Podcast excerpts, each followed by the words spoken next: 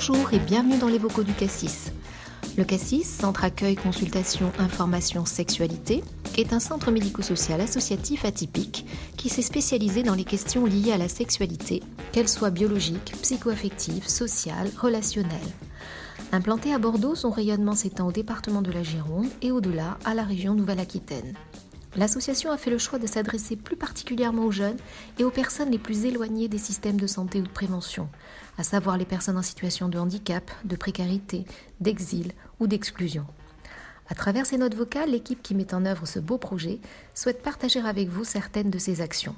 Aujourd'hui, nous retrouvons Tristan, transformé pour l'occasion en web reporter.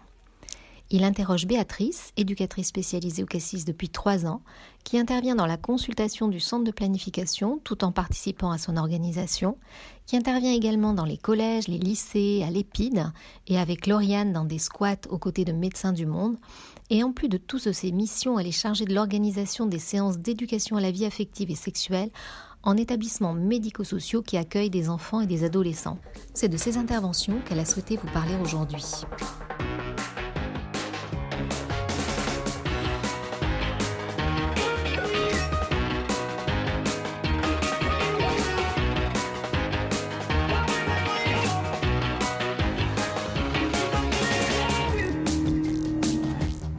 Bonjour Béatrice. Bonjour Tristan.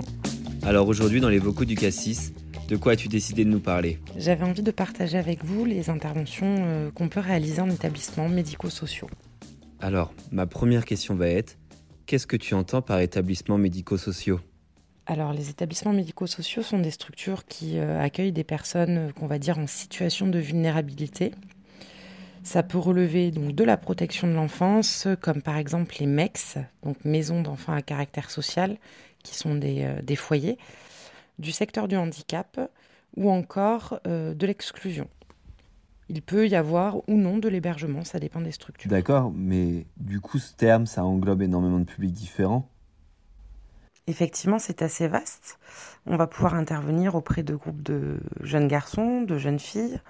On va pouvoir intervenir auprès d'adultes aussi, donc un groupe de femmes, un groupe d'hommes, et également euh, auprès de personnes en situation de handicap euh, psychique notamment, avec pour objectif à chaque fois de travailler sur les compétences psychosociales euh, des personnes qui participent au groupe. Alors, quand tu utilises le terme des compétences psychosociales, est-ce que tu peux expliquer s'il te plaît? Je vais vous donner une définition euh, de l'OMS.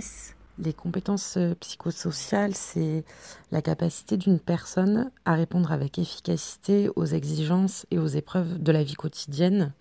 Pour donner quelques exemples plus concrets, ça va être euh, savoir résoudre les problèmes, savoir prendre des décisions, savoir gérer son stress, ses émotions ou encore savoir communiquer efficacement. Et tu peux nous parler de l'importance du travail en amont avec la structure qui fait appel à toi? Un travail, un temps de réflexion va se faire entre le cassis et la structure euh, qui nous contacte. Ce temps va nous permettre de réfléchir ensemble à ce qui pourrait être mis en place, notamment le type d'intervention. Pour les établissements médico-sociaux, nous allons plutôt recommander des interventions sous forme de modules. Un module, c'est un travail avec un même groupe. Il y aura 4 à 5 séances d'une heure 15. Les interventions peuvent être espacées soit d'une semaine ou de deux semaines. Ça va dépendre. Et suivant le projet, les interventions peuvent se réaliser soit sur la structure d'accueil, soit au cassis. Dans ce temps d'échange avec l'équipe, ce qui va être essentiel, c'est aussi la composition du groupe, ce qui va nous permettre ensuite de travailler dans une bienveillance. Et là, c'est une dimension où nous faisons complètement confiance à l'équipe qui connaît beaucoup mieux les personnes qui les accompagnent au quotidien. Nous allons quand même amener quelques éléments de précision pour pouvoir travailler dans les meilleures conditions possibles. Pour exemple, nous préférons travailler en non-mixité, mais encore une fois, tout dépend du projet initial de la structure. Le groupe doit être homogène en termes de maturité affective, ça c'est une donnée essentielle. Et puis après, le volontariat est toujours le bienvenu. Entre chaque séance ou à la fin du module, nous faisons un point sur la dynamique du groupe avec la personne référente et notamment nous pouvons donner les thématiques abordées, mais nous allons quand même amener quelques éléments de précision. Mais les propos des personnes restent confidentiels ce qui fait partie de nos conditions d'intervention. D'accord.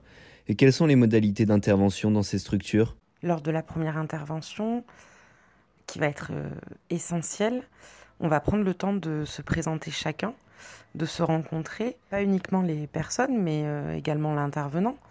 C'est important de savoir qui on a en face de soi pour parler de choses qui vont toucher à notre intimité. Et pendant cette première séance, on va aussi s'attarder sur le cadre, donc c'est-à-dire les règles du groupe, à savoir la notion de confidentialité, la notion de respect, de non-jugement.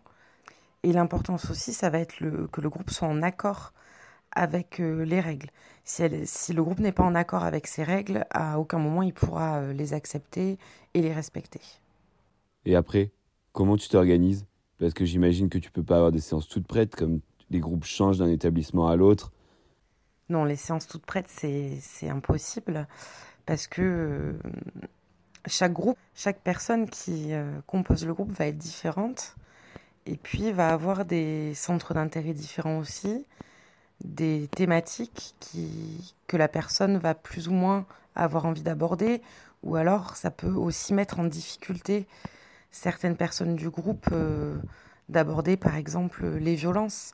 Donc effectivement, on va à chaque fois adapter nos interventions au groupe euh, avec lequel nous allons partager ces séances. Est-ce que tu peux nous donner un ou deux exemples pour illustrer ce que tu viens d'expliquer, s'il te plaît?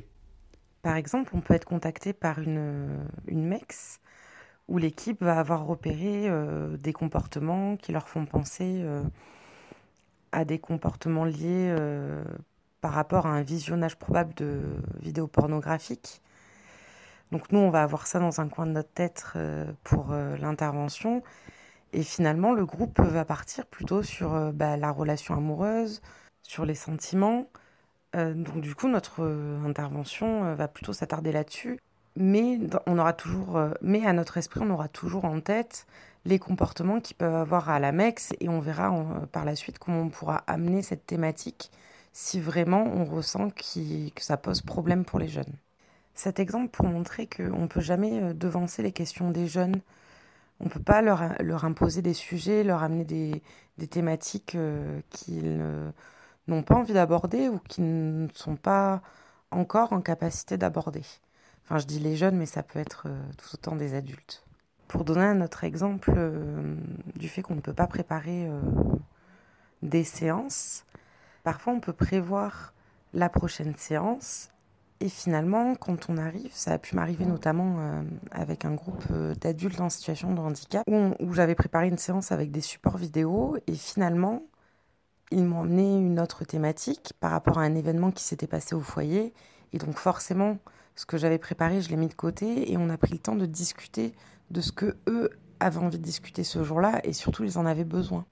Et je pense que dans notre pratique euh, professionnelle au Cassis, c'est essentiel aussi de pouvoir entendre euh, ce que les personnes en face, sur le moment, peuvent euh, euh, avoir envie de partager avec nous et, comprendre aussi par moments.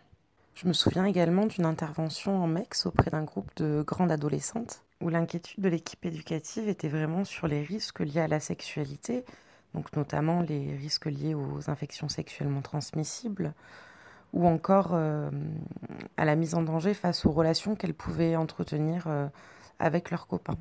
On a abordé effectivement ces thématiques, mais sous d'autres angles. Mais leur demande, c'était plutôt de, de comprendre le fonctionnement du corps et aussi de parler d'amour, en fait. Qu'est-ce que c'est l'amour? Comment on fonctionne dans un couple? Et un petit peu de ce qui est acceptable, pas acceptable. Donc, finalement, par d'autres biens, on a rejoint les, euh, les demandes qui avaient été faites par l'équipe éducative, mais tout en restant à l'écoute de ce que le groupe avait envie de parler et, de ce qu'il était en capacité de pouvoir parler et entendre aussi. J'ai cité des exemples très concrets de ce qu'on avait pu travailler, mais ce qui regroupe vraiment euh, toute la dynamique de notre travail, ça va être les compétences psychosociales. Et quelles sont selon toi les qualités à avoir pour animer les interventions en éducation à la vie affective et sexuelle dans les milieux médico-sociaux? Dans un premier temps, je dirais qu'il faut être totalement détaché de tout jugement et mettre ses représentations personnelles de côté. Une qualité également essentielle et indispensable, euh, c'est l'écoute. Parfois, des propos peuvent nous paraître complètement euh, à côté et finalement, euh, quand on questionne, quand on essaie de comprendre, généralement, on voit que c'est complètement en lien avec notre thématique. Et savoir écouter pour toi, c'est de l'acquis ou de l'inné? L'écoute est une notion qu'on apprend. J'ai pu notamment la développer et l'approfondir en formation d'éducateur spécialisé Seulement, je pense que ce n'est jamais acquis complètement, que c'est une notion qu'il faut toujours laisser au travail. L'avantage, c'est qu'au Cassis, elle est toujours en questionnement, souvent en échangeant en équipe ou avec nos collègues. On peut avoir besoin de décrypter certains échanges avec parfois plusieurs oreilles, et c'est ce qui me paraît aussi important dans notre travail. Et selon toi, quelles sont les spécificités pour être éducatrice spécialisée, mais au Cassis Pour moi, être éducatrice spécialisée au Cassis, c'est euh, bah déjà c'est très atypique. Je pense que ma formation euh, d'éducatrice spécialisée m'a apporté, euh, m'a apporté énormément dans ma pratique professionnelle. Mais je peux pas dire que j'aurais pu occuper un poste au Cassis en claquant des doigts. Le Cassis m'a apporté beaucoup de choses en termes de connaissances, en termes de pratique, en termes d'animation et de réflexion. Donc finalement, être éducatrice au Cassis, c'est un poste qui a été créé pour moi. C'est quelque chose où, effectivement, on reprend des notions de l'éducation spécialisée, mais on vient aussi euh, y mêler euh, une dimension de la sexualité avec une approche sociale et pas euh, psychanalytique, comme j'ai pu le voir plutôt en formation. Donc c'est très complémentaire, les deux aspects, et ça donne quelque chose de très riche. Merci Béatrice. Avant de se quitter, est-ce que tu peux nous donner un moyen de te joindre et de joindre l'équipe du Cassis, s'il te plaît? Pour joindre l'équipe euh, du Cassis, euh, il y a plusieurs possibilités. Donc, soit on peut nous téléphoner au 05 56 39 11 69, ou à défaut de nous avoir comme ça, on peut aussi nous contacter par mail sur l'adresse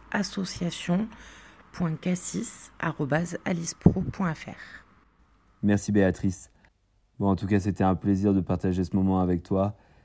On se donne un rendez-vous très vite. Je tenais à te remercier aussi pour euh, ces échanges qui étaient euh, riches. Et puis j'espère à très vite pour vivre euh, de nouvelles aventures au Cassis. Salut Béatrice. Cet épisode touche à sa fin. J'espère qu'il vous aura plu. Dans le prochain, vous entendrez Muriel, éducatrice spécialisée, conseillère conjugale et thérapeute familiale, qui vous parlera de la Maison des Larmes.